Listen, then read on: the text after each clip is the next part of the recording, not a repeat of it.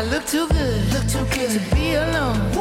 My house clean, house clean. my pool warm. pool warm. Just shake smooth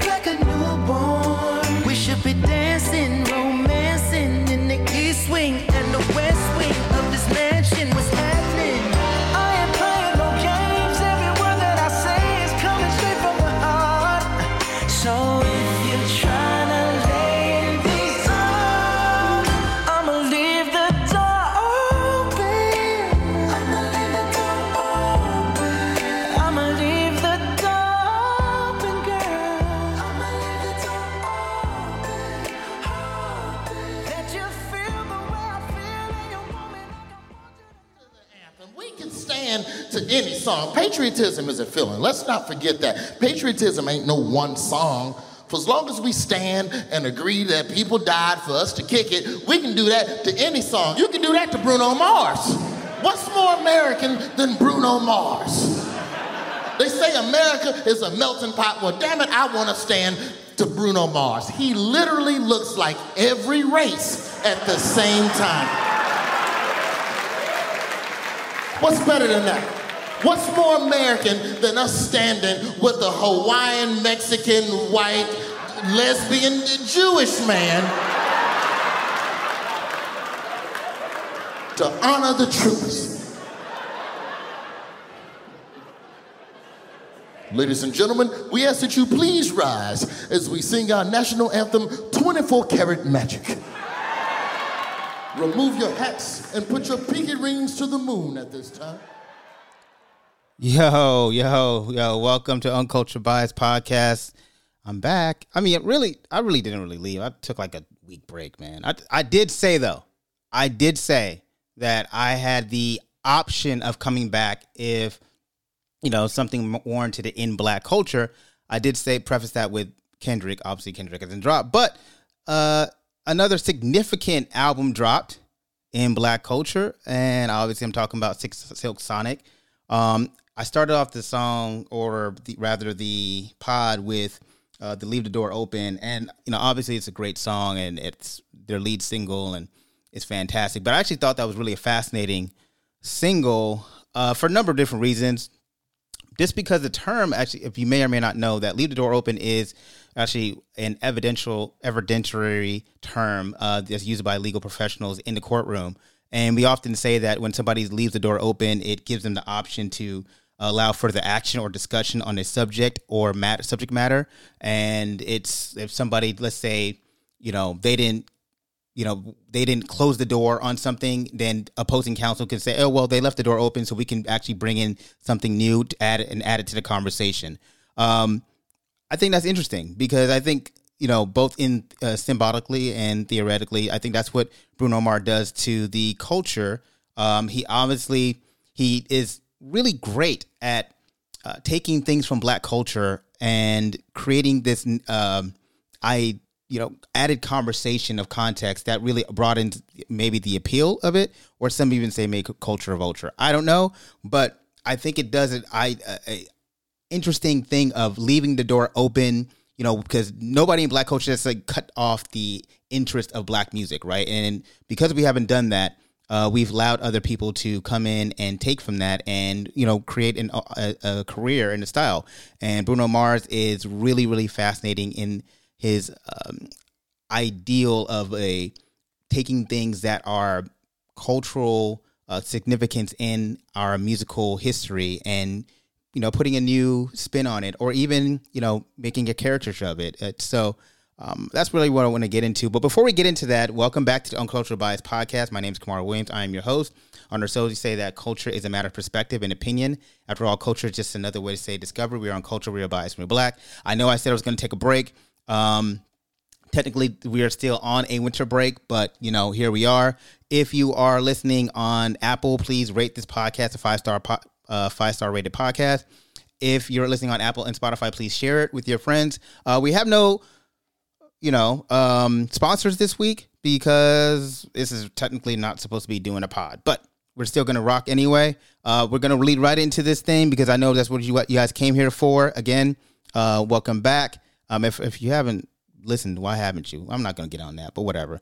Uh, so joining us actually on this pod are two of my boys, man. We're gonna start off with uh, my boy Rob. You you know what's up, Rob? What's going on? What's happening, Cam? What's going on, man? You know, y'all know who Rob is, man. Needs no further introduction. He's been on this pod several times. Actually, was supposed to be on the last pod of the year. You know, it's insecure joint.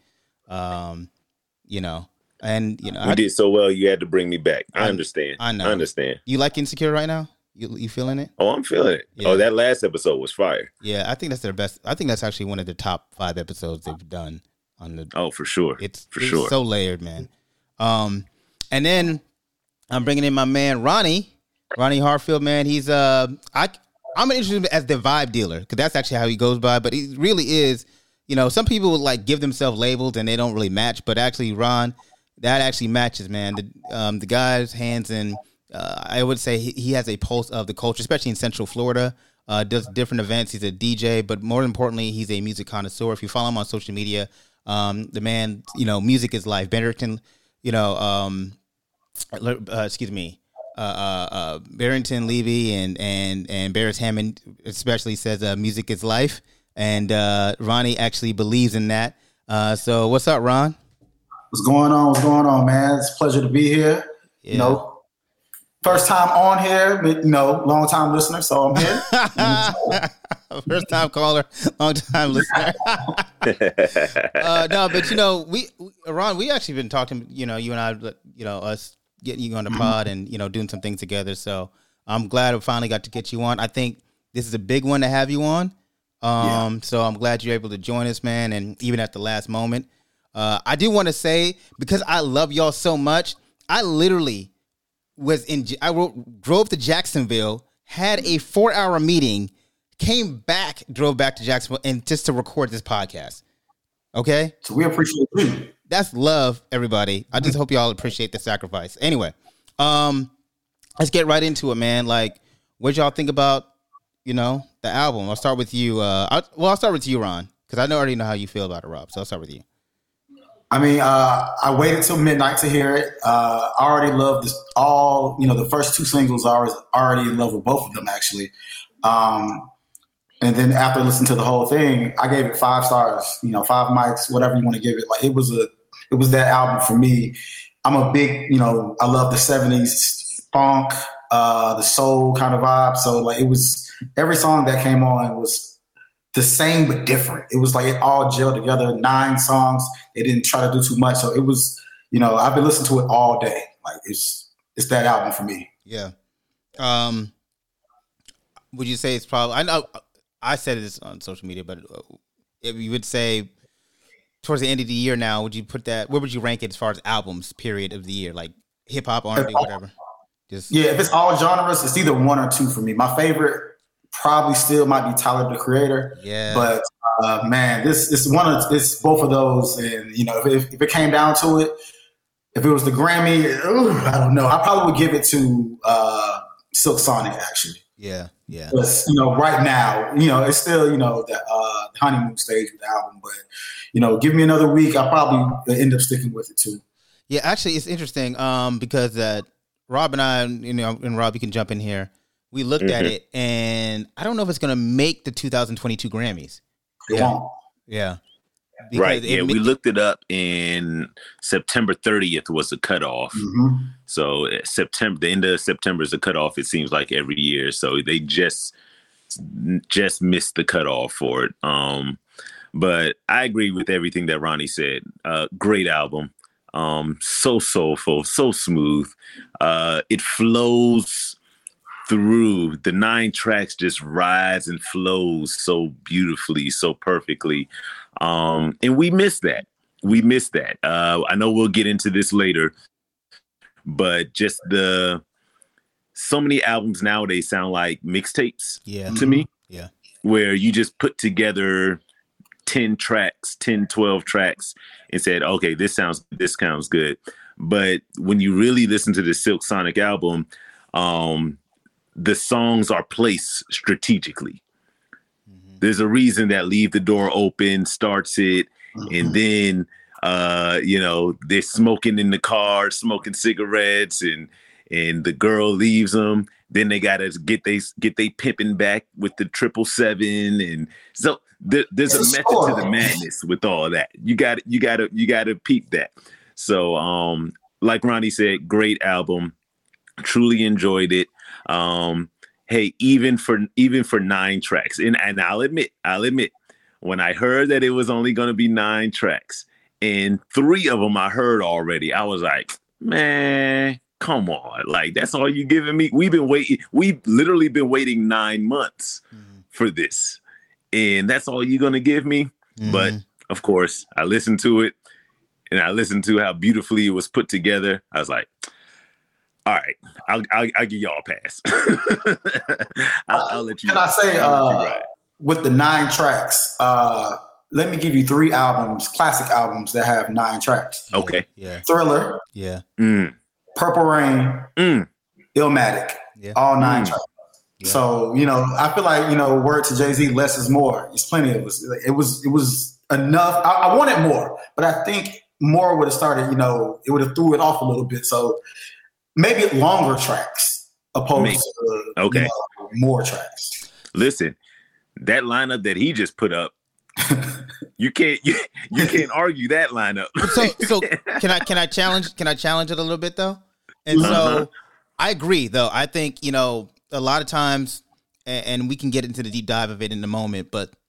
When you listen to albums now, it's a lot of filler tracks, right? They have 15 tracks, but and then you, I know sometimes you you walk away from album like, damn man, this album could have been a classic, and they just dropped three of them bitches. Like they didn't have to do three, they didn't have to do 15 tracks. They could have kept it a strong 12, a strong 11, and that thing would have been tight. But because tracks four through eight was like you know uh, a little sketchy you know what i mean like it's not it doesn't it's not doing what it's supposed to do so i do agree that some you know the best um the, the best albums are the ones who ho- have restraint right in themselves. Like they can i can hold back because i i know if i do a little bit more i might be overextending the interest level of this album.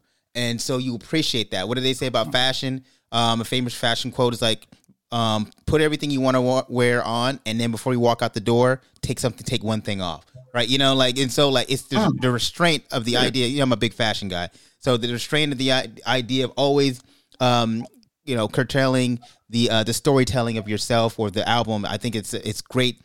It is it, it's a great discipline. However, uh, I do want to say, um, the the three albums that you mentioned. Yes, you're right. Uh, and also, got to uh, off the wall. I think off the wall only had like nine tracks as well. Yeah, which is the best Michael Jackson album anyway. Um, That's another podcast. That's that's another. enough. Don't start. Don't start. We've No, been, no, we've been here before. yeah, we don't have to get into that, but Been that's, here before. Yeah. Don't start. yeah, I know, I know. I'm sorry, I, but I shout out to Off the Wall. I love Off the Wall album. Um, Thriller. okay, Bad. Thriller. Oh, you know what? Bad actually, you Rob, you and I talked about this. Like, Bad actually makes a strong case. It aged Oh yeah, too. bad does. Mhm. Bad makes a strong when you go when you put them up, you know, round for round on the verses. Bad makes a strong case against some certain albums. You know, um, you know, I mean, nobody's. T- I, I anyway, I don't want to get into it. I don't want to get into it. um, but anyway, the thing about those albums you mentioned, that was a different time period, right?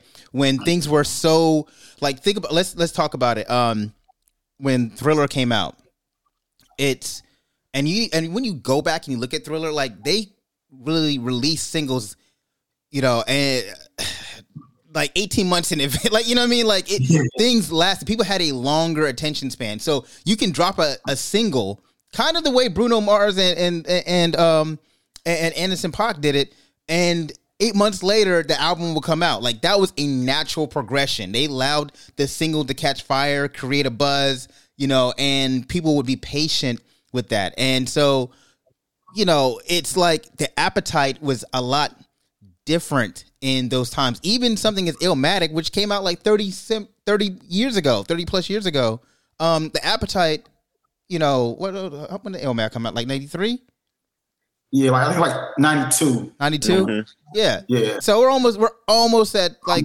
Thirty. yeah. And so, you know, um, Yeah, it's a 28 years because they announced the 27 summers on the on the oh, King's Disease. Yeah, so um, but you, you you think about the appetite was even different 28 years ago. You know what I mean? So it's like you have to think about the way people and obviously you talking about Purple Rain again, album singles, things were a lot different to consumption. And so I would say that yes, nine tracks are, you know, generally great albums hold on to those nine tracks. And I guess that's kind of what Silk Sonic was doing. They're trying to get back to that time.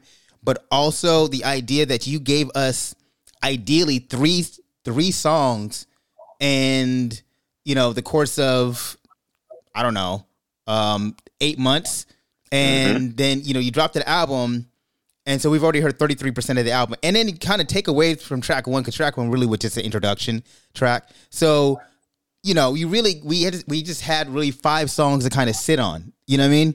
And so the idea that we consume music in a lot different way, and so is it normal to say to compare it to something to a to a bygone era of music consumption when we today look at music or consume music in an entirely different fashion, especially with streaming and the way we have access to tons of music.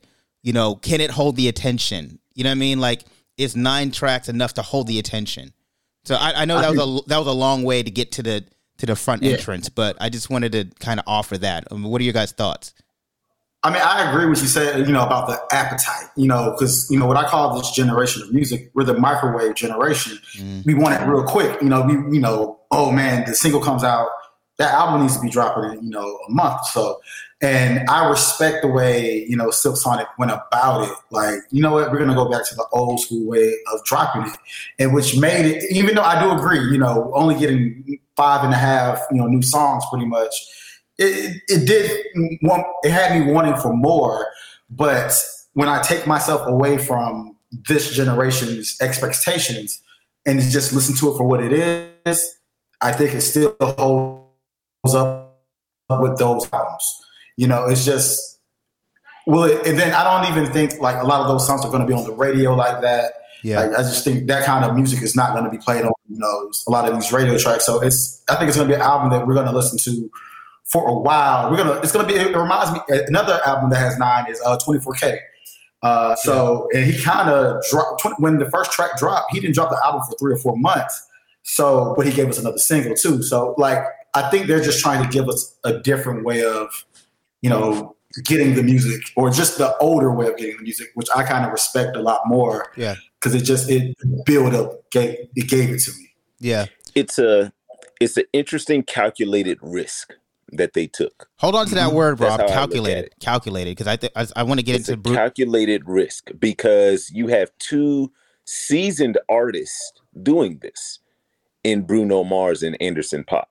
So it's not like it was a new artist that has a lot of hype machine behind them and decided to come out with this. You've got two seasoned artists. To Ronnie's point, with Bruno, he's done this with 24K and with um what is it doo wop the the first that first album mm-hmm. we could probably look back on it right now and notice a, it's probably got about the same amount of tracks mm-hmm.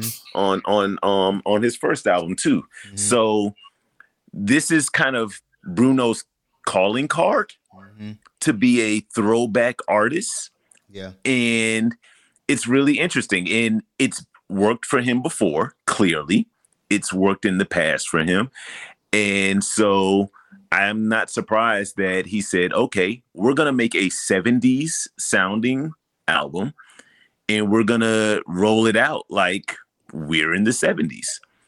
And let's see how this new millennium consumes it.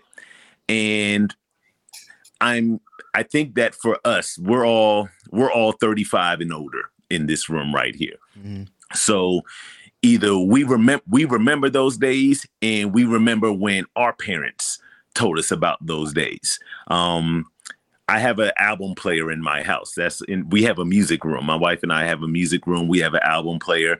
My dad was a DJ in Virginia back in the day. So I was raised on this music. This this is embedded in my soul from day one, from birth. Um, and so it's refreshing and I think that's where the that's where Bruno knows that he's playing with house money on this Mhm. risk because he knows there's a market out there that will find this very refreshing and truly enjoy it for what it is. Yeah. So, um, first of all, shout out to the the music room. I would tell you this when I was thinking about this album. I actually Don't immediately. I immediately thought about my parents, and I think Ronnie, you may we talked about this one time on social media. My, know, my parents had my, especially my father. He had the big.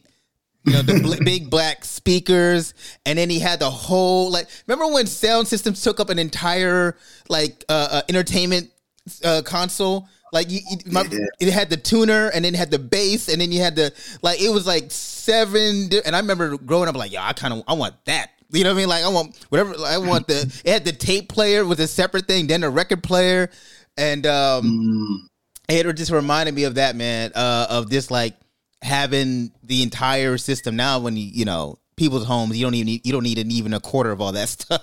You know what I mean? Even the record players are smaller.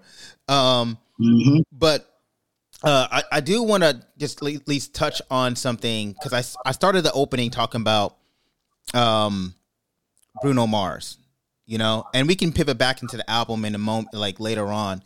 But I, want to get into a deep dive about Bruno Mars, and I talked about leaving the door open, um, as far as as the metaphor in black music, and uh, you know, we talked about you mentioned doo wops and, and hooligans. Um, uh, when Bruno Mars actually came into the scene, um, I mean, I, he was he's a, he was a pop artist. He came in as a almost like as a pop art, not necessarily an R and B, you know. And Robin, you and I talked about this privately. Rob seems to think that you know Bruno doesn't get the love in in the culture because he didn't come up in through that you know that grind that r&b black like you know the black subculture. He came up as a he was introduced to the world as a pop artist. And so therefore that's our how black culture kind of views him from the jump like as a as an initial pop artist that now has positioned himself into going into r&b specific um, genres um, as opposed to saying i'm give you another person like someone like t-pain who gets like cultural love T Pain gets straight cultural love because of like we've seen Tallahassee Pain from whence from you know from whence he came, and then like when he started when when he was having his run, um, and you know it, it's like it, it was a funny Twitter exchange. Like you know somebody tried to diss T Pain and all the black Twitter's like, yeah, we're not we're not doing no T Pain slander on here, you know. So, but T Pain's somebody who gets love in the culture because because he's original. You know so i mean talk to me ronnie and rob about how you feel about bruno mars and his like i guess you know um does he get that love? Is it not is it i mean do you feel like he's getting the necessary love or do you feel you know he's not it's not deserved? Go ahead rob. And, and Ronnie, I'll give you a little more background on this conversation. So I've like, it's always seemed to me like he's not as embraced in the culture as you would think um, from a man that samples our sounds, but he's not, and he has soul, but he's not embraced in our culture. And it's, you wonder, like with the T Pain comparison, we embrace people that we saw them when they were just like the struggling artists, when they were just trying to break ground and they were hitting the local clubs and hitting the local colleges and everything. And to I not to any fault of his own, but Bruno, when he came on the scene, he came on the scene. Like he came in with the huge, with the label behind him, with the huge marketing behind him, and he hit the scene hard straight out the gate. And do we kind of penalize him for that? We, we I feel like we kind of penalize him for not seeing maybe if we got that underground Bruno Mars album first, if we got that underground mixtape from him first, we would have a stronger appreciation. So what what what are your thoughts, Ronnie, on on like how we view him in the culture? I, I think we view him like a lot of people view Mariah Carey. They're like, you know, she came out very pop. Like Mhm. the first couple of albums, like, oh man, I remember my aunt who loves music. she was just like, oh, I don't like her like that until I think it was the Fantasy album, uh, whatever the whatever she got Puff Daddy and JD and all them in there, and that was like, oh man, all right. And but even still, like if you make a post on Facebook now about like Mary J. Blige, uh, Whitney Houston, Mariah Carey, a lot of people are taking Mariah Carey out because they're like, oh man, you know, she was pop, she was this, whatever. When you know, if you really look at her origins, she's always been R and B, very heavy. She tried to implement it in there, but the label was doing so much. I feel the same way with Bruno. Bruno came out. Well, he started off, you know, technically with the first time I heard him was on B.O.B.'s track. Right. Right. And I was like, okay, you know, buddy. Then I heard he was on Coke, and I was like, okay, what's up with this dude? Then it was like the beautiful, like the, not the beautiful girl, the you know the other songs. I wasn't a Bruno fan at first, probably until uh, Gorilla, and I was mm. like, okay, you know, and that's actually uh, Neptune's produced that track. Mm. And, um, and I was like, oh man, like this dude right here, it's some, it's some soul behind this. And then, you know, when 24K came out, made me go back and really appreciate him. So I do think the culture, he is penalized because of how he started and, you know, his background as well. But I do feel like we're not giving enough credit to what he's actually doing. He's bringing back the Morris Day sound and these, these sounds that ourselves as a culture, we don't even pay homage to these, you know, these artists and these sounds anymore. And we're yes, he's doing it, but who else is? If he doesn't, left, then who is? Well, we've left nobody. We left the, we left the door open for that. Yeah, definitely. I'm, I'm saying that, I was like, wow, you, you're right. That's definitely what it is. We left it open, and so he came in. He did it well. Yeah. And you know, I can't fault him for anything else, but he really loves the culture.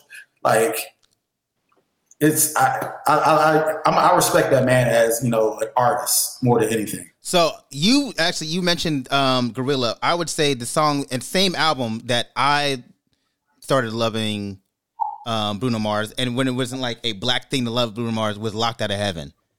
Mm-hmm. I love that song. I was like, oh, oh that's a bop. Yeah, yeah, yeah, you're right. I was like, that is a. I was like, oh, because I wasn't. With, yeah, I wasn't. Was I mean, doo wops and I was like, eh, he's all right. You know what I mean? But then, yeah, yeah, yeah. when when he came with unorthodox jukebox, but uh, locked out of heaven, I was like, oh shit, like who? Like he okay, okay, Bruno. you know, so um, but he still wasn't really. I would even say like a black artist. Even like I did like Gorilla, and you know, I think it was like um, if I knew, I think that was another good one. Like you know, on that album. So I like it was a couple of good songs on there. Oh, when I was your man, that was a good one too. You know, that was a good one. That was a really yeah. good one. Um, but and that's when he started tinkering with that soulful ideal. But it really wasn't until like 24 Karat where Bruno, like, I'm gonna lean into this thing of black culture. Like, I'm leaning in, right? And I think what I really want to focus on um 24 Karat because I think that was like, I think Bruno had an epiphany. And to your point, he said, oh, there here's an era of like black music that is not really being, you know, brought back. It's not really, and so nobody's doing it, especially in 2016. Nobody was really even trying to do that, and he was like, I'm going to do early 90s, late 80s type of sound, you know, type of uh, sound, and um, what I would say about black music is fascinating is that in every tenor of black music, there's we have like the neo soul, we have the um, we, we you know we have New Jack Swing, we have uh, in this particular album we have uh, what we call uh, lovers lovers R and B. You know what I mean? So we have different things strained within our black musical history. And when somebody takes that thread within the tapestry of that and like reminds us, like we get that feel, like oh, I remember this feel. My grandmother used to have this type of fabric. You know what I mean? I remember this this particular feeling when I when I experienced this. And with 24 karat, it brought back that like, ah, I remember that. I remember that feeling of listening to music. And it's a fascinating thing because he does something where he get he allows people like black people we remember and for like for white audiences it's like there it's like discovery for them it's, he introduces he reintroduces mm-hmm. like we remember he re, he introduces you know and so yeah it's weird because I this and this is when it crystallized for me 24 karat. When the because remember he dropped the album and like two weeks later he announced a tour. and and or something very shortly thereafter.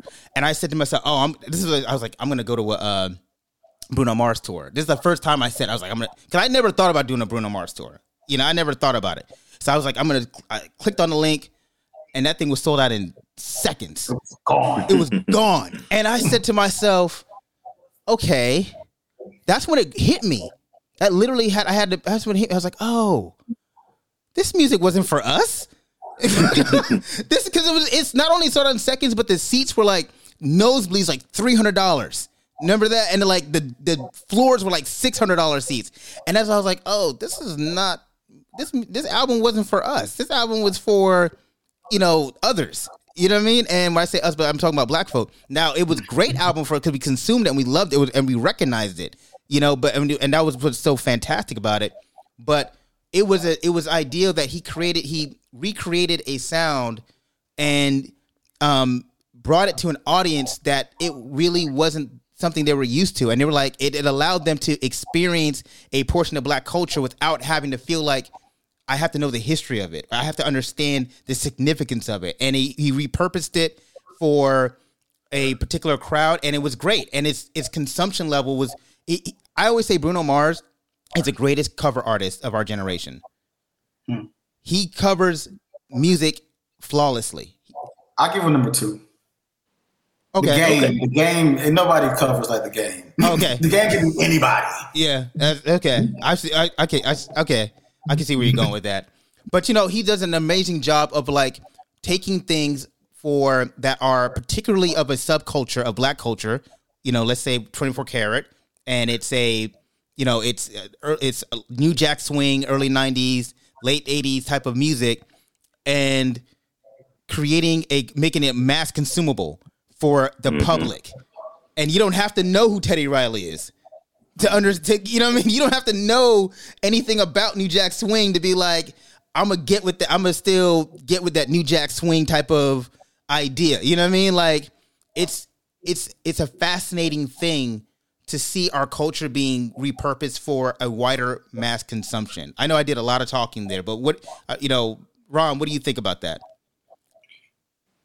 Say Rob. Ron, Ron, you. Oh, I mean, I, I agree, one hundred percent. You know, uh, you know, being at work, you hear, you know, they're, they're they're playing the music, and I'm like, yo, this is stuff I've probably been playing at work the whole time. You know, I've been playing the I like, and it's the same kind of vibe with the Morris Days and all that. But now you're getting it too, and you think you know, like, oh, you know, Bruno went to the concert. I'm like, well, you know, I've been in this, I've been in the trenches since '84. you Right, know? right, right. and you're just getting it now. But I mean, I, I appreciate it. Um, and he's not uh, like you know people say culture vulture. I don't feel that from him. I really think he, he gives me T- Teena Marie. Like, oh man, I'm really about this culture. Like I was, you know, I, I grew up on this. Right. So like, if he was like taking it and like running away from it, like if he if this album, if Bruno would have did an album right now, and it would went back to pop again or something like that, I'd have been like, uh, all right, maybe so. But he went and grabbed Anderson .Paak and made a '70s album this time. Right. So you know, I don't know if it's going to have the same effect, but I am interested to see. Um, so I would say, and Rob, I'm going to bring you in, a- in a second, but I would say that the reason, because you used the word, word Rob, calculated. Um, Yep. everything about Bruno Yep. Mars is very calculated. I've noted, and and to me, um, it makes sense why he went in this direction, especially bringing in Anderson .Paak. And we'll, I'm going to give Anderson .Paak his roses later on in this pod because I think he deserves. I want to talk heavily about him, but um, the idea behind Bruno saying, I feel like he's double, he doubled down. He's like he saw that lane worked, and he's like, oh shit. So let me go ahead and let me go ahead and keep doing. Let me keep giving this energy. What is another sub subsection of black musical culture that I can actually tap into that hasn't been done? Oh, lovers rock night. You know, lovers rock uh, R and B. You know what I mean? Lovers. Uh, you know what I'm saying that. That Teddy Pendergrass, you know what I mean? that That seventies that Curtis- Marvin Gaye, that Curtis Yes. Mayfield. You know what I mean? You know what I mean? Like those type of you know the, that type of R and B that we know we grew up on, but to those who are new to the culture, be like, I don't know anything about no damn Curtis Mayfield. You know what I mean? They were like, I don't know nothing about no Bootsy Collins.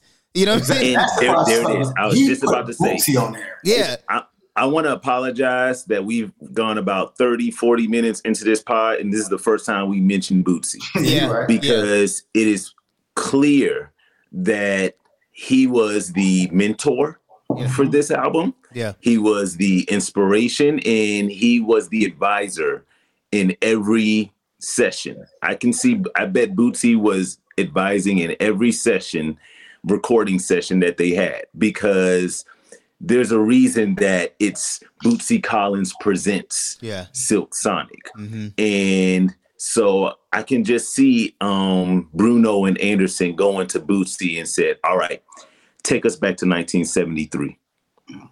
Take us back to that vibe. Take us, what was your mindset? What, what was what was the groove? What what got you what got you in that pimp pimp style mindset back in the day? And Bootsy painted the picture for them and they said, okay, we're gonna take that we're going to add a little new school spin on it. And we're going to do what Bruno does so well. We're going to make it consumable for the masses as well. So I, I That is extremely difficult to do. To put that puzzle together is a lot easier said than done. Agreed. And Bruno needs to be acknowledged and respected for the ability to do that. You may not love it. You may not, you may say that it's too mainstream, it's too poppy for you, but respect the craft and respect the ability to take an old school sound and a traditional cultural sound and put a spin on it, but still make it so that, you know, you're paying, in my opinion, proper homage to the past. So to, to give uh, sh- shine a light on on um, Bootsy, Bootsy actually named them Silk Sonic. There you go. He he, Okay, he yeah. um he's the one who came up with the name, and um, you know, so you're, you're right. His influence and imprint was apparent um on all over this this album.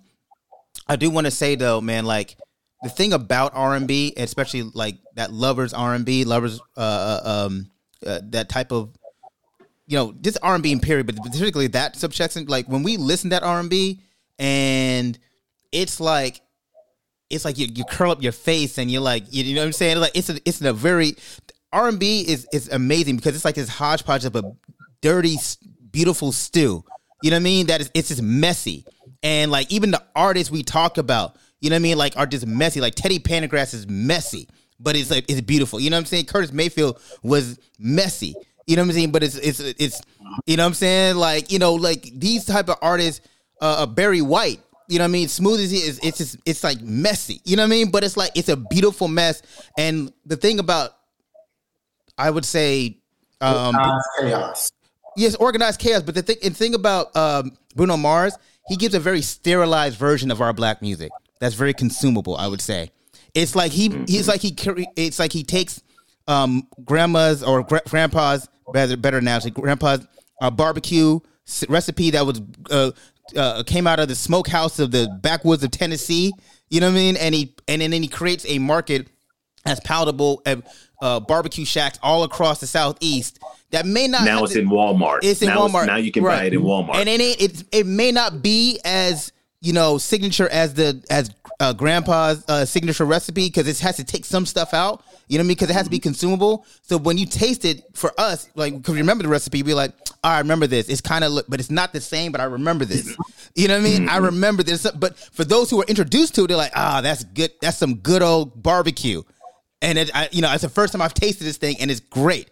You know what I mean? And that's kind of how I feel about it. Like it's great barbecue, but it's like it's it's missing the ad- additives. It's all the R and B. It's all the R and B taste without the R and B additives. You know what I mean? And so that's how I feel about it. and that's why there's the resistance in our culture to Bruno Mm-hmm. because it's not that down home backwoods recipe to its core. Right. You can taste you can taste the mainstream in it. And It's still great. It's still good. It's then Yeah. that's my thing, and it's still great, and it's still good, and especially nowadays where, let's just be honest, all of our best R and B artists, for the most part, with the exception of maybe her and maybe one or two other artists, we have to go in the we have to go in the backwoods to, to get our best R and B now. It's not Mhm. played on the radio. Mhm. All. don't You don't get our best. You don't hear Giveon on the radio unless you're unless you're listening to the black station. You're not you're not hearing Snoh Aalegra. You're not hearing dvsn. You're not hearing them on the radio on the mass radio. You've got to go to the backwoods to hear them. Mm-hmm. And that's where I I appreciate a Silk Sonic or saying, all right, hey, this is the sound, this is the cultural sound. We're gonna make it a little more consumable for you, mm-hmm. but you know, hey, recognize uh, where we got this from. Right. Recognize our influences and where this came from. So I would love to see, to your point, Kamar, I would love to see their next Grammy performance Bootsy Collins on stage. Right. So, Curtis Mayfield, you know, some some some of our classics, you know, some of our greats coming on stage in in in um them paying proper homage on a main stage like the Grammys. That would be really really dope to me. So I, w- I want to say this, man. Um, the thing about um, R&B, and this is kind of what I want to take the sub the conversation next, uh, Ron, and you know, jump in this one. I, am sorry. Did you want to do a follow up to that, or did you? Uh, to no, I agree hundred percent. I was like, yes, yes, yeah. everything. Okay, yeah. So, um, so let's just talk about the state of music and R and B, right? Um, the thing I I did appreciate about this album is the album did something that was very very instinctive, but it's often missed with music. They did uh, three things for me. One, it brought in the art. It brought brought back the art of storytelling. Like mm-hmm. it was a fascinating thing to listen to this album, and it was a seamless transition. We talked we talked about Tyler, the creator. Tyler's album was very seamless because it was a very storytelling album. You know what I mean? It was very it sto- it told a story. The best albums I feel like tell a story. It gives you a picture.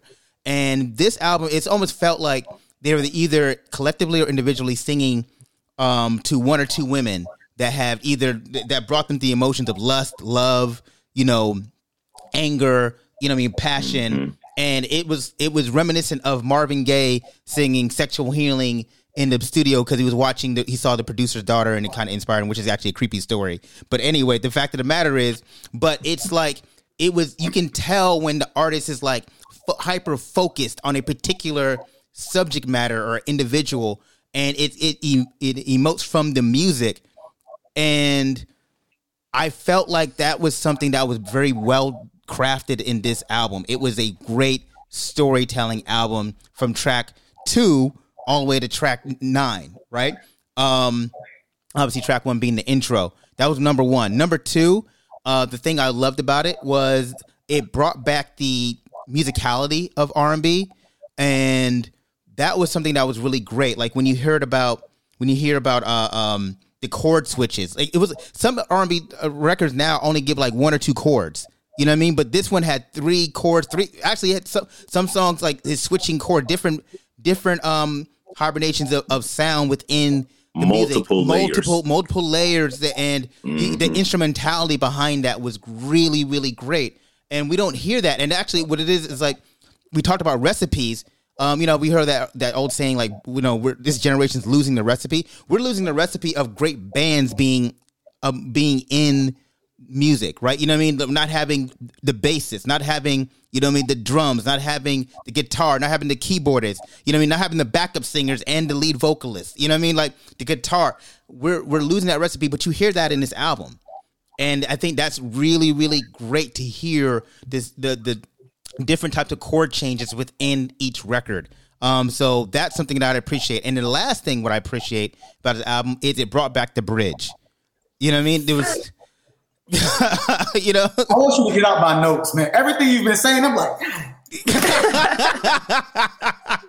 so like yeah, so I would say it brought back the bridge. So Ronnie, since I since I I took your thunder, I'm gonna let you go ahead go and ahead. be yeah, go ahead, do your thing, do your Ronnie. thing, man. Tell I'm sorry. To, take them to the bridge. Oh, take them yeah, to the so bridge. let's Ronnie. come to the bridge. I mean, if if you if anybody listening who knows me, my last event that I did was called the Bridge. Mm-hmm. You know, because I just I missed that part of R and B. So that was you know from from leave the door open when I heard like, okay, we got a little bridge here, and it was every track gave it to you, and they comp- like a good bridge completely switches it up, and yeah. they did it with perfection. Um, what you said about the instruments, yes, I, I, you hear them all over. Like you're like, oh man, I can hear that, I can hear that. And not only do you hear them, you hear them with the artist. You know that they all were in the studio together. Yeah. Not oh, I sent you the track over here. Yeah. And then you know that that that studio session was a studio session. Yeah. And that's I think with R and B for real, what we're missing is people actually, you know, together, R and B and rap actually. Yeah, like, yeah. Get in the studio together, make that magic, man. You know, uh, Quincy Jones said, I forgot, I think it's on his documentary. He's like, you got to leave a little for the magic. So when they when they make all the music, you know, just leave leave. Sometimes, like you said, when you get fast, take something off. Yeah. And I think that actually worked in their case this time too. Uh, I think Quincy Jones actually helped with one of the tracks too. I'm not 100 percent sure, but I'm gonna Mm. check into that. But um, I get that feel. Big Sean uh, actually wrote track three. Mm. It's the one that kind of rapping a little bit. fly, fly is me. Uh, yeah, yeah, yeah. That's the one. Yeah, he, he wrote he wrote on that one. Uh, if you look on the uh, what's the name, it's up.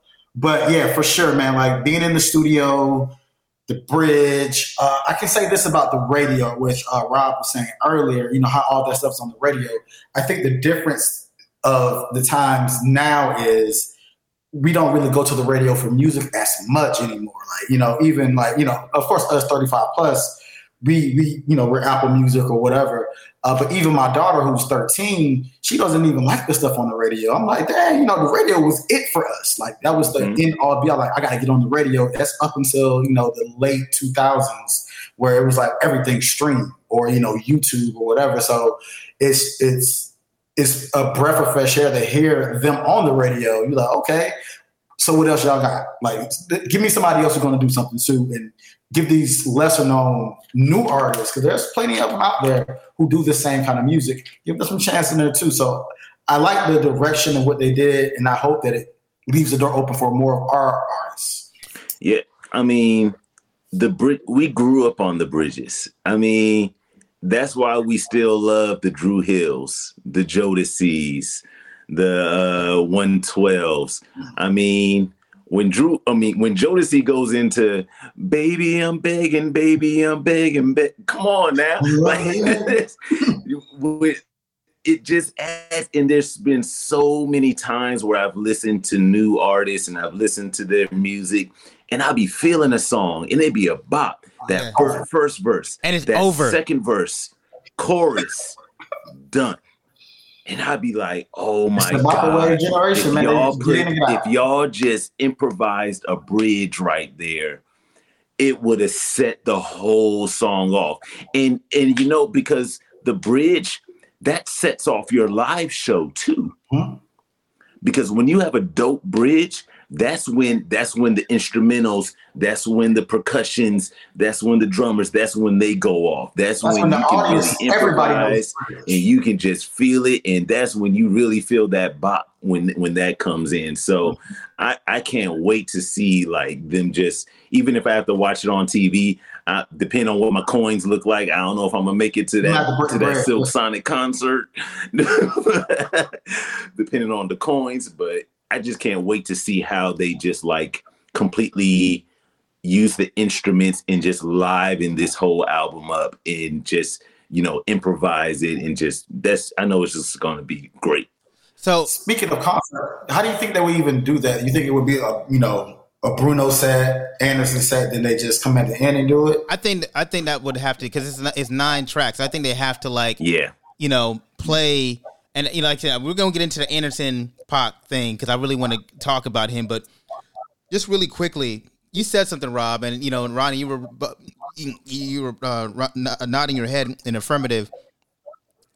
I hate when artists have a bop and then it's like the song is done. And it's like you had and I'd be like, you had the bridge right there. Like I'm like LeBron James looking at JJ JR Reed. Like you you were right like you the bridge was right there. Just do give me a breakdown. Like you know what I'm saying? Give me the give me the breakdown right there. You had it right there and you just ended the song and it's like again, we talk about new age consumption and you know, um I know this is not the type of podcast, but one of the things I didn't like about the Drake album is that it felt like it was signature of the new way of listening to music. It was, and he does. This is why I don't like Drake albums because um, no, the songs are so singular in itself. There's no compatibility in any of the songs. All the song, there's no storytelling. It's just track one through fifteen, all individual splices, all, all Hit, hit, hit, hit. Yeah, come on, man. you know what I mean? And it's like that's not what makes a great album to me. It's like okay, these are great song, these are good songs, but they're not they're not great songs. Like w- the difference is, Skate was not really that great of a single. It was a good single. It was a good single, but it's not a great single. But it's a great song in sequence of the album. There you go. You know what I mean? There Like it's a great song in the sequence of an album. Like Drake, he'll make a so- he'll make fifteen different bops, but it's like there's easily easy easy come easy go. They're consumable. They get on the radio, get in the club. It's a vibe. It's a hook. It's hookah music. Blah blah blah. But they're easily forgettable because they're not. They don't come in a sequence, and it's so they don't tell a story, and so you consume them as and you forget them as easily as you consume them. You know, and um the thing I like about this is that these songs are designed or this album designed to be consumed in one setting, one through nine. You know what I mean? And and, and back nine through one again. You know what I mean? Like you listen to it and it feels right. Just like the Tyler album. I don't know how many times you listen to Tyler, but I I've listened to that thing like 50 times and I've found myself running through the entire album every time. It's hard to listen to album like track three through, you know, whatever. It's like, you know, you got to start from the top and go all the way through it. Next thing you know, you're on track six before you even knew it, you know, and that it's a seamless listen. Um, and so I, I've, I'm I'm appreciative of this album of what it does of you know cr- of creating a the, the art of seamless music uh, one through nine. And you know you can tell right right like you're right Ronnie like uh the bands were clearly in the studio. You know what I mean? So um that's like you know giving the the love to uh Bruno. Again I know that the idea that he's a culture vulture you know culture vulture that's the argument and that he tends to take culture. But at the end of the day what I do hope is that it inspires people to be like, uh, let's go ahead and do some of that. Because I There guar- go. because I guarantee you, Bruno's not he, right now. He doubled down. This next album is probably going to be like, oh, okay, that worked. I'm gonna go into neo soul now. Like I'm taking genres of black culture and I'm going to like now, now I'm going to get into my neo soul bag, you know, and and and get into that because you know they're, we're not they're not doing that anymore, you know, and Bruno's like he's he's great at recognizing great feelings in black music and in bringing it out to the masses and that for um for greater for greater uh, uh consumption. So, um any last thoughts on that before we move on to another subject? I think we covered it. Okay. I think Okay. yeah. Um, what I also uh, so let's I, you know we've been playing playing pity pat with it. Let's talk about Anderson Paak. Um, So let me intro. I'm gonna intro it for Cam. I'm gonna intro. I'm gonna intro Oh. Anderson for Cam. So okay, if you know Kamar, he is a huge Anderson .Paak fan. He in the Cali Roots plays that up, and from the day one, from the day one intro, he said, "I remember. I, I'll I'll take it back." He was like, "Yo, there's something special about this dude. Like, there's something something unique." And and one thing, if you ha- if you haven't noticed about Cam's taste in music, he loves uniqueness and variety in in the music. Something that he loves it when you take chances and you mm-hmm. step outside of the box. yeah, And with Anderson, this was a guy who was uber who's uber talented yeah, and just his sound is just like nothing that you you really it's hard to compare his sound to anybody else when you listen to his albums yeah. um so i'll key it up to you cam so you can go on i know you're gonna really really uh stand for uh for mr mr .Paak. Yeah, man. I I love. Thank you, Rob. I love Anderson .Paak, man. And I would tell you, man, like Anderson .Paak is. I always say this. He he has no misses. Like when you hear him, like None. it's like you you hear him on a record, and you be like, why don't more people put him on more records? Like his- his- I don't understand. Like he, his, he he doesn't have a miss. Like you know, you hear rappers put him on a record, be like, yo, like damn, like he just and he just took that thing up a notch just off his just off his voice and his cadence and the way his musicality and it's just you know th- what I love about Anderson too though he's such a he's such a artist artist You know what I mean? Like he's a, he he's he's such a music music person. Like you could tell he lives he lives and embodies music, even to the point where he t- you know he says uh he you know he d- does a rhyme. He says you know what I mean I'm, I'm such in the like I'm in the business that I'm I'm in that lifestyle. Like like he's a you you can take from what you want. Like I'm in the I'm in the music artist lifestyle, even the good and the bad. You know what I mean? And so um, I love the authenticity of him, and it, and it, and it it pours out in the music. And I and I mentioned it on social media. I, I do love Venice. You know, that's his uh, first album, but Malibu. Yep. Malibu is like it's it's it's a sonic achievement, man. That was my introduction to him. Malibu was my introduction to to to Anderson and his sound, and I was like, "Yo, what is this, dog? This is this is smooth." The thing this about the thing about Malibu, it still sounds good today. Yeah, like it sounds amazing today. Like you introduce Malibu to people, people are like, "Yo, what is this? What is this record? Like, what is this album? Like, it's a, it's it's like uh, I think um, somebody put on the on the comment section. It's probably one of the top five albums in the, of the decade. It's like it's really that great of an album. Um, and I loved it from the from the start to finish. And so that's when I became an Anderson .Paak stan. So the thing about it though, I'm kind of a uh, how does this not, jealous not a word. I'm I'm uh I'm happy that he's getting his look from Silk Sonic. I see what you about to say. I'm happy, but I feel like okay, he's no longer ours anymore. Mm-hmm. you know what I mean? Like he's everybody, everybody's at this point. And the thing about when you would like when if you ever um if you were like back in before the Silk Sonic, you know, let's say you were going on a date, you could you could ask like five questions. You know, one was like, "All right, what do you think about Kendrick Lamar?" You know what I'm saying? Do what do you think about the Malibu album? Uh, you know what I'm saying? Uh, uh, uh, Parker Biggie. You know what I mean? Like, you know what I'm saying? Are you a Democrat or a Republican? You know what I mean? you know what I'm saying? And, and uh, you know, I mean, whatever fifth question you want. You know what I'm saying? Sushi, sushi or steak? I don't know. But I think he's a, such a signature person that is like you can tell a lot from somebody in their music taste if they're like they knew. Yeah, you were like, oh, okay, you knew who Anderson Pockets. Okay, you know what I mean? Like, you know, and so it's like, cause it's not he wasn't a well known artist to the point where he would play in small clubs. He would play small clubs. Mm-hmm. He wasn't playing big concerts, like uh, big big uh, venues. Now that's that that days those days are gone. He ain't playing those small clubs anymore. You know what I mean? Like everybody knows, like if it Anderson .Paak, he's gonna be playing at a bigger venue, and it's like, oh man. But you want to see artist success. Um, one of the, the downfalls of the pandemic was that I was so looking forward to it. He was coming to Orlando at the club called the Social and I was I was so excited about that. It's a small club. I was so excited about that, and then the pandemic happened, and then he obviously had to cancel. And I'm like, and I was like, he's never gonna come back to the social. Not that not that venue. He'll come back to Orlando, but he ain't coming back to the social. You know what I mean? Like, you know, and so um, that was my whole thing about Anderson .Paak. Um, as far as that, why I love him, I will say that I felt like Anderson .Paak was the super was the MVP of this album. I felt like he he was the guy that he shined through to the point where I even think Bruno leaned on him on this album because it's I don't think Bruno could have gotten to that space without Anderson. Anderson he he had that voice, and if I, I if I'm gonna give a parable here, um, it or yeah, parallel co- commentary.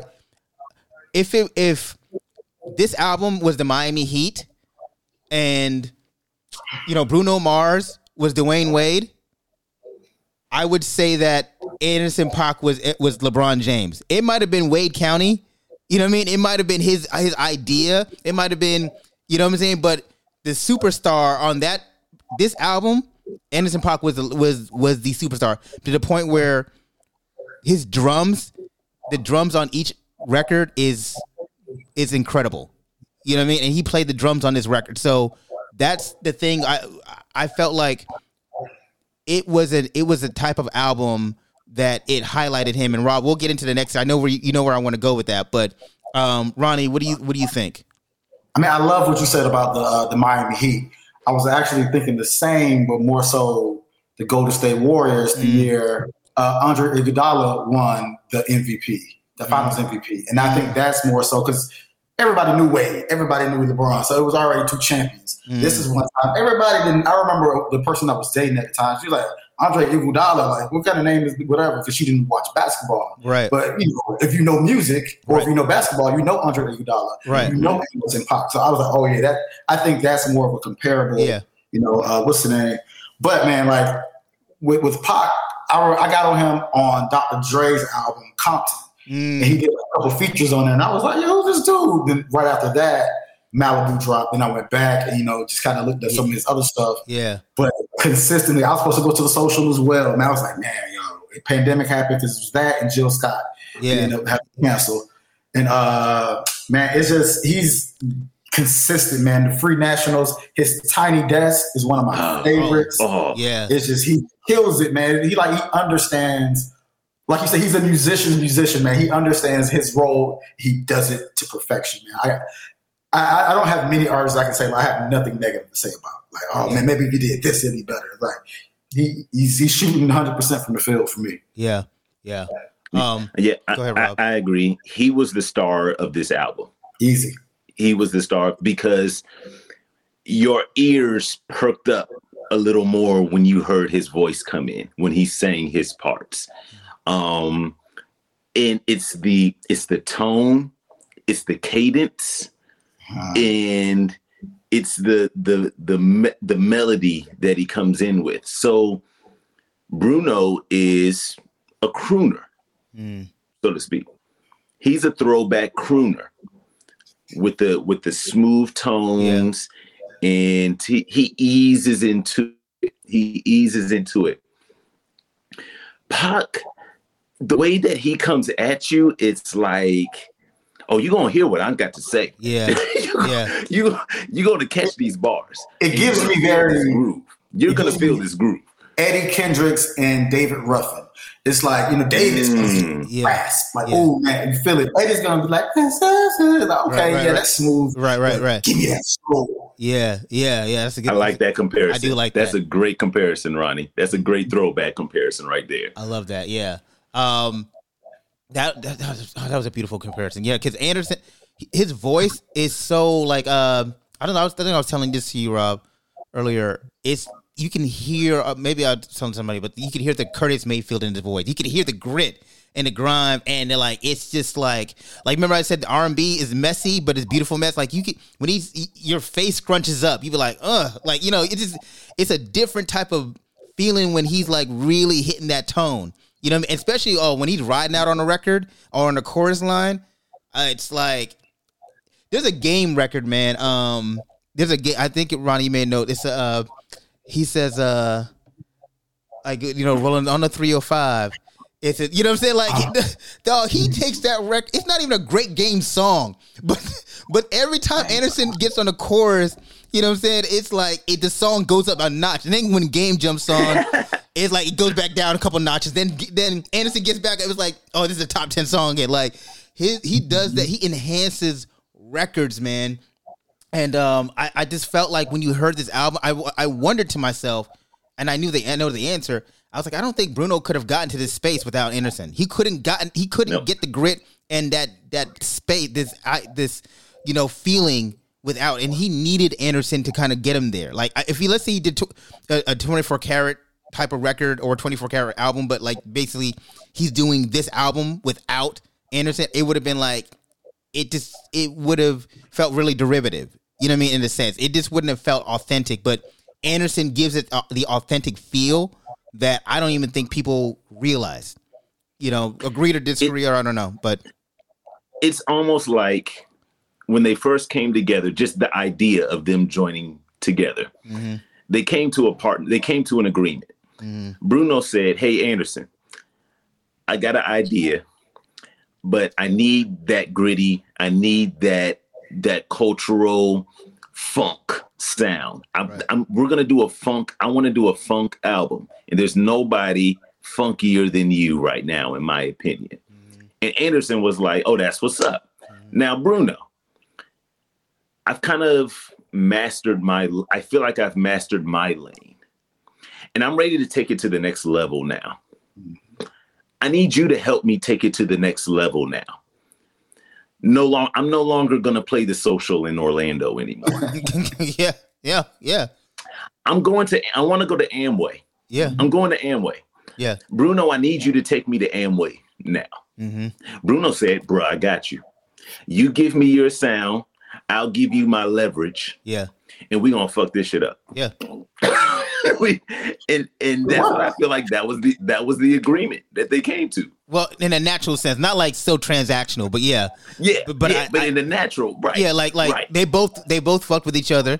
You know, they both Oh, for listen, sure. they both like recorded because I think they said the album came out naturally because I think they were just in the pandemic. fans. They were naturally fans of each. You can tell. You can tell that they're naturally fans of each other Yeah, in their craft. yeah, and so I think the album came about like with them just naturally recording, and that's how they started like getting. I think "Leave the Door Open" was the was the first song they you know, Bruno started playing some strands on the, chords on the guitar, and they kind of just uh, mellowed into the, the the you know partnership. But I do agree that I can I do think there was some bit of um, there was an interview at that same interview where they talked about Bo- Bootsy naming them, um, where Anderson's like, "We got to do this, we got to do that," and Bruno's like, "No, trust me." Like you said, Rob calculated. Bruno's very calculated. Like this is how we're going to deliver the music, and I think the the pandemic actually affected their rollout because Bruno Yeah. likes to do a single, as you said, Ronnie, and then three or four months later, do a second single and then release a tour. I think they're waiting on.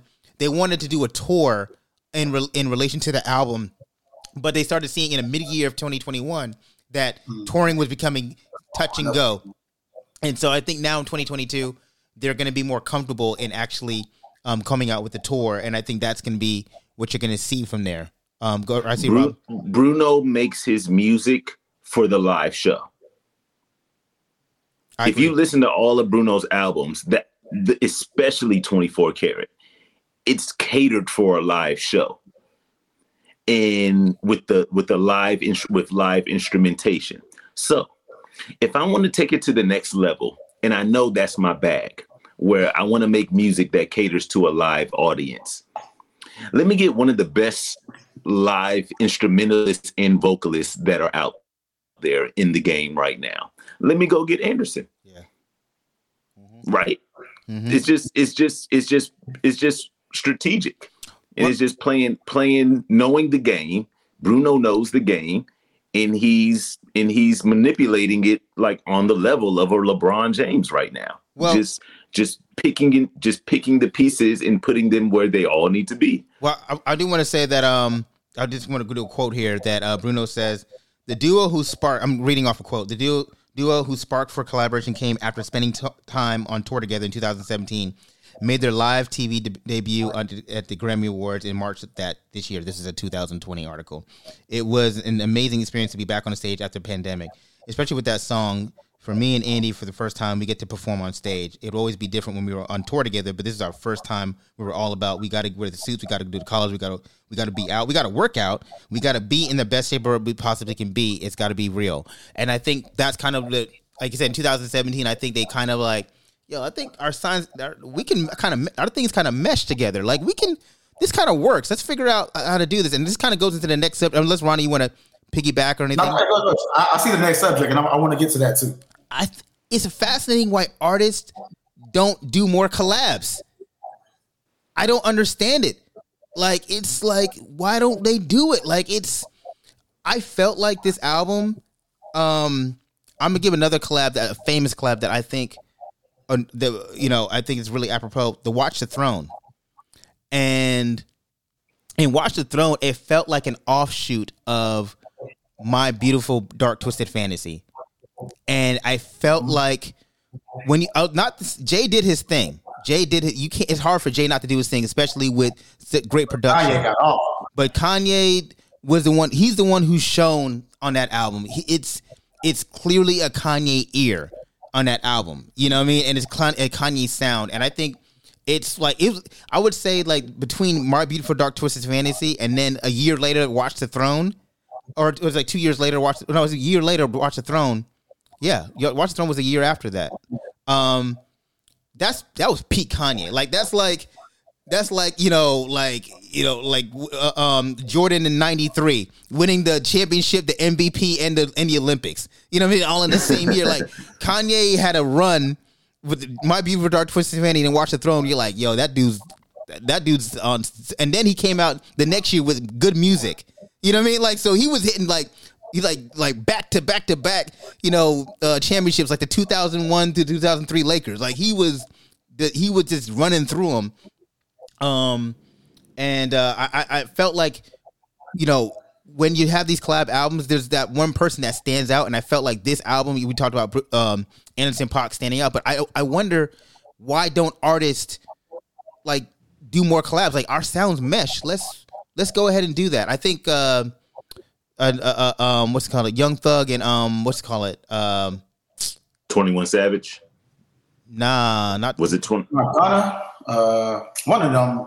Yeah, I know what you're talking about. But, uh, yeah, yeah. It's been a few collabs. Uh, you know, uh, Jadakiss and Fab did it. Freddie versus Jason. Yeah, yeah. Um, oh yeah, yeah. Fab, Fab took a L. Um, yeah, he but, did. Yeah, he did. But yeah, I agree, man. There's definitely, especially in R and B, man. You know, we were in the days with the LSGs when they, you know, they came Mm-hmm. together. It is somebody coming together. Uh, Dave Hollister. Ah, man, who else is he with? I gotta look it up, but I know it's another collab group that's coming. So there are a few that you know that are out there. Is but it- I do think, yeah, is it I Carl think Thomas? you benefit. It's Dave. Tom- Dave Carl Callis- Thomas. Yeah, and Carl Thomas. Yeah. It's somebody else though. It's a three. It's a three man group. Oh, okay, okay. Yeah. It's I can't remember what it is, but who the third person was. Oh, uh, Donell Jones. Oh, yeah, Oh, that's wow. right. Yeah, yeah, yeah. So, you know, it's very Chicago going on up there.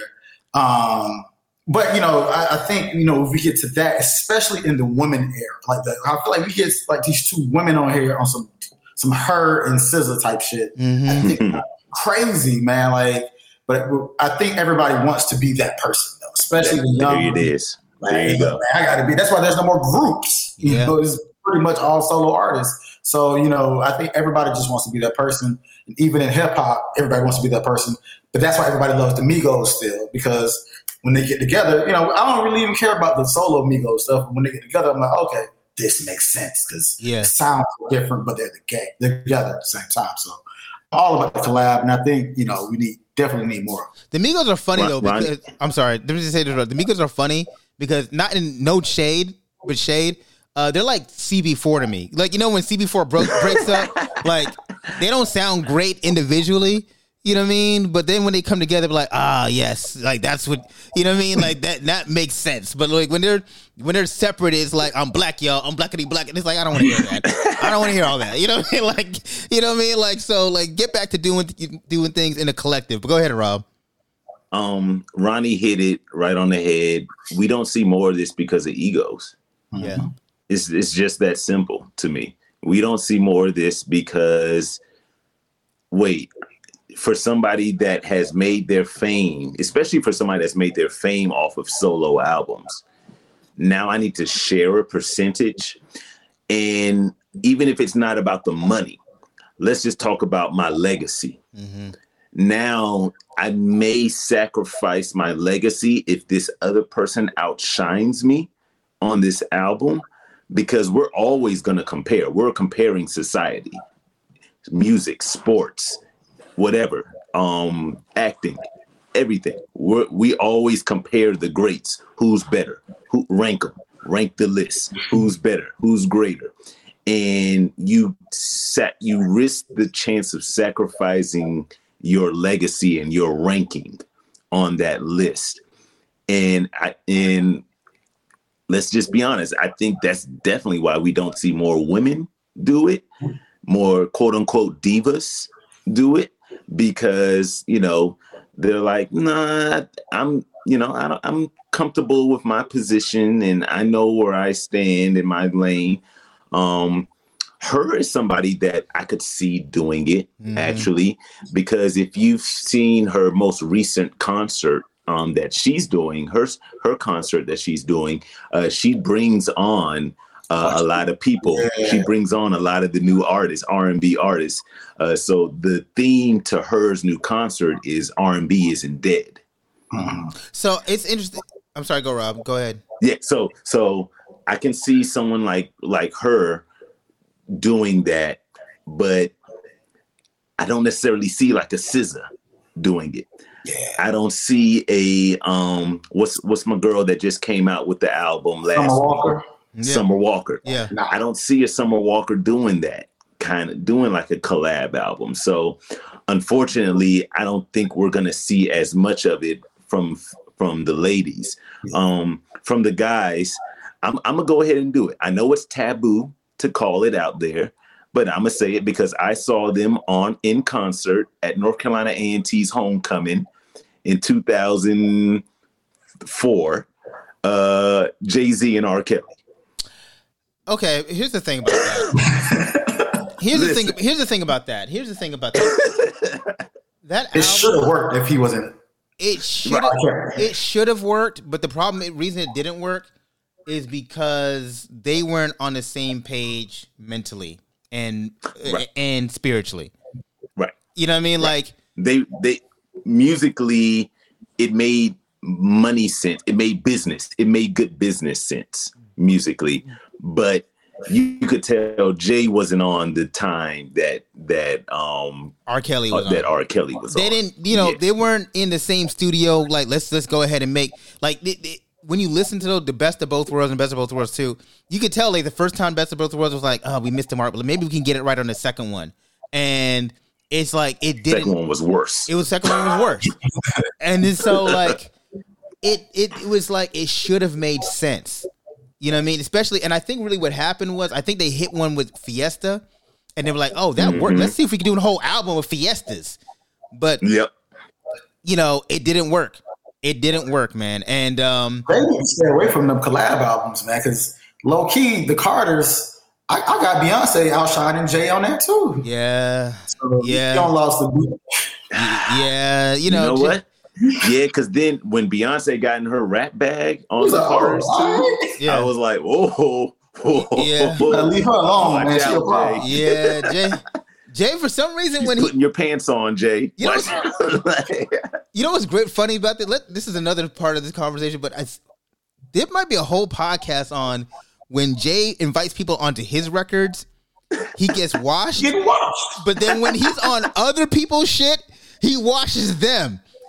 That's true. it's weird. Like, you know, I mean? people, you know, what I mean, people come onto his records, and you be like, oh, I don't know, Jay. Like Ross kind of got you on. You know what I'm saying? He kind of got you on his record, and then, and then when he, eminem took this track J- Eminem took this track, you know, and then you know, then when he, but when Jay goes on to like Ross record, he outshines Ross. You know what I mean? Or when he goes on a Jeezy's record, you know what I mean? He mm-hmm. killed Jeezy, but when Jeezy's on his record, you remember Jeezy's uh, uh, bars more than you remember Jay's bars. So it's actually a funny thing about that. Like I don't know what it is about that. Like Pimp C and Bun B. Pimp C and Bun B both, you know what I mean? Like it's just it's a fascinating. I I've kind of noticed that over the years. I just never voiced it, but I've noticed like damn, every time Jay gets on a record, he washes people. Every time he gets, but every time he puts somebody on his record, like it's like oh god, Jay, that dude kind of got or she kind of got you on that one. Like you know, I don't know if it's a conscious thing. is that a Jay thing or is that just like a, a rap game thing? I don't know. I Like, think everybody wants to bring their number one. Yeah. Hey, if, I'm, if I'm going to, to record with Jay, I'm bringing my best bars. right. Yeah, Because I feel like Big Sean does that a lot. Yeah. When Big Sean gets on somebody else's track, he murders that joint. But when people get on his shit, but when people get on his stuff, it's kind of like It's- yeah, it's kind of touch and go. You know, it's touch and goes like, oh, Sean, he might have got you. You know, All right, Cam, we're gonna say we're gonna save this. We're gonna bring Ronnie back in season two, and we're gonna do a deep dive on this. this, is, this is- we got I'm not something one here. person who doesn't let anybody outshine him either way. And that's 3,000. He's going to Oh, yeah, he's gonna kill his tracks and you're, he's going to kill your track. yeah. Yeah. You know, Yeah. that's actually it's funny we mentioned Bun B and Pimp, Pimp C. There's a oh, there's a whole story behind that players um that that With song. uh, yeah, like uh, 3 6 and yeah, three that. six mafia. Like that's, you, I think you know the story I'm talking about. Like how like Mm-hmm. it came about, and Andre was like, "I'm gonna do the track," and then Big Boi's like, "I'm gonna try," and then, but they didn't know without the drums and with Yeah, the drums. with the drums, and that's why Andre's tracks are without the drums. But and then actually Three Six Mafia was supposed, but now Three Six Mafia is not on. But that's why they're in the video. Like it's like a Yeah. whole thing. But um, it's it's like a, and then I think I keep I know we keep diverting, but then um, uh, uh Bun B says like when he he said he was gonna cut Andre's song, but he's like. He, when you listen to obviously now when you listen he, he's like there's no way i could have cut it like it just was such an incredible journey on that particular song like i just had to let the enti- I, that's why he had the longest bars out of everybody he's like i had to let the entire thing flow because it's just an incredible you know piece of work you know and so anyway uh, that the greatest intro, one of the greatest intros on a on a track easily. ever. i think it's i think it between i i don't know what's the better intro meek mills or that mm. one Ooh, ooh. I don't know. I- I, I put it. I put international only because it can be played anywhere. yeah Like you can play it at a wedding. I, at, hey, you know, I played. Listen, I played Meek I've Mill at a in the- wedding. I've been in the club with dreams and. Yeah, it is different, boy. Woo. that that 'Cause they know the right time to play it. Like, yeah. That that You're right. You're right, Ronnie. You're right though. Like to on a to the main scale, weddings, club, Mhm. you know, parties, cookouts. You can play international players anthem. yeah. But when when when dreams and night when it gets home court advantage in the club, It's a wrap. it's unmatched. But I will say why dreams. Why, um, excuse me. Why international players goes goes uh, harder because everybody from my mom to you know the rap head can spit that line. It's Mhm. not a lot of people can go bar for bar in that Meek Mill, you know, Yeah. opening. Like that's you got to be a ha- rap head to kind of like do that thing verse for verse, bar for bar. You know what I'm saying? So- I've seen I've seen ladies hit that hit that Meek Mill bar.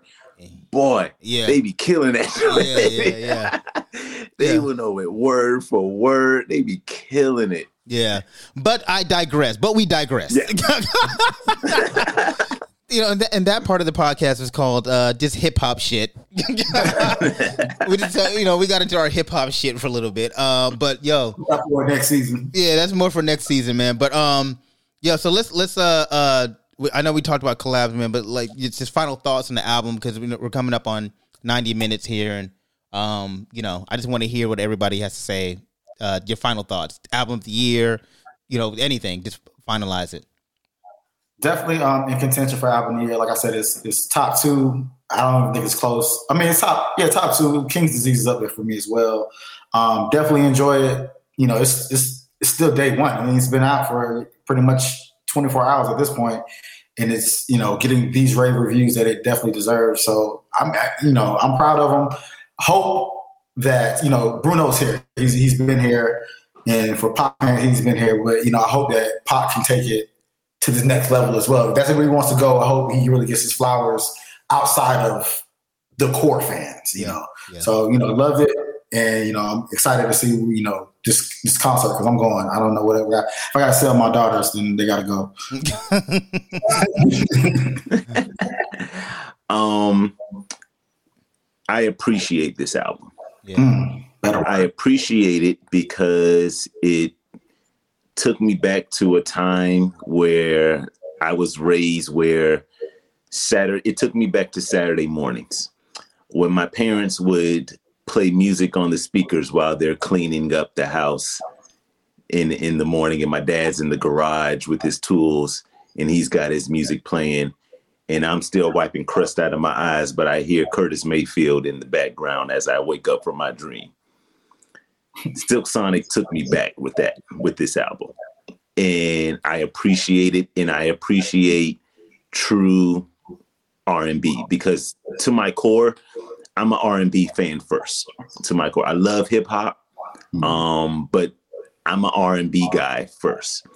And this sound in this album was very very retro and retrospective and and I just appreciate everything they came with and I want to see this momentum carry on.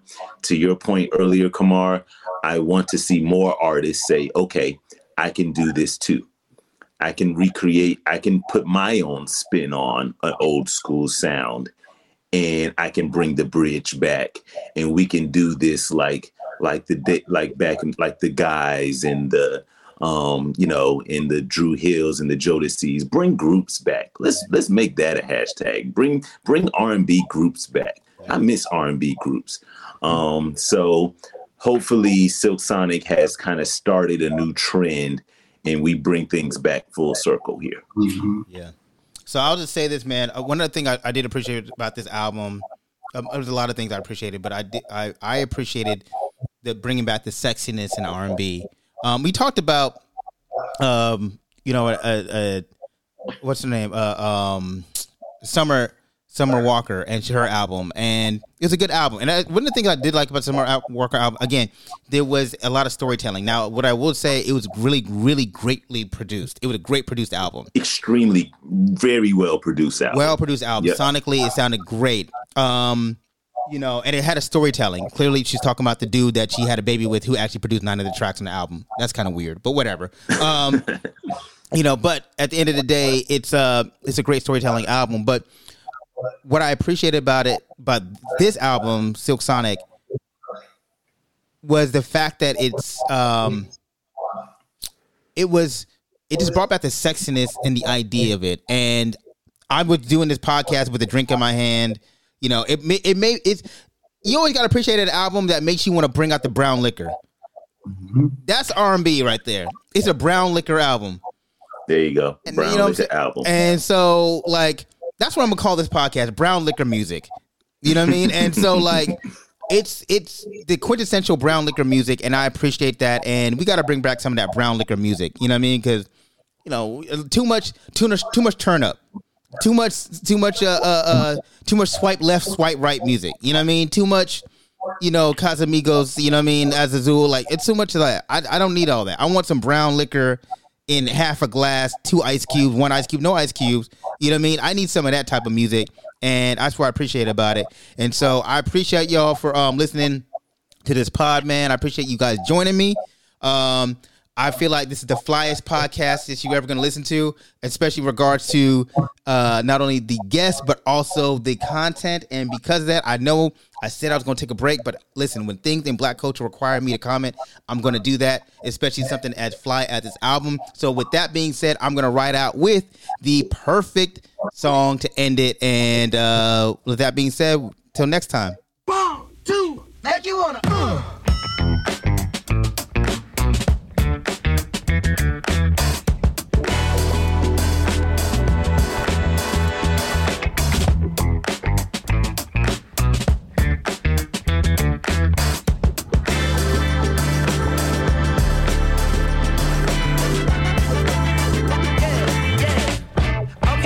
Okay, okay, okay, now have you ever been with a player?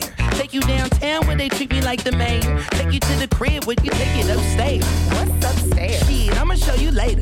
Don't need a spatula, everything catered. Extra flavor. Go ahead, sprinkle some truffle on your mashed potatoes. I'm trying to love you. Is you gonna love me back? Y'all only get what you give.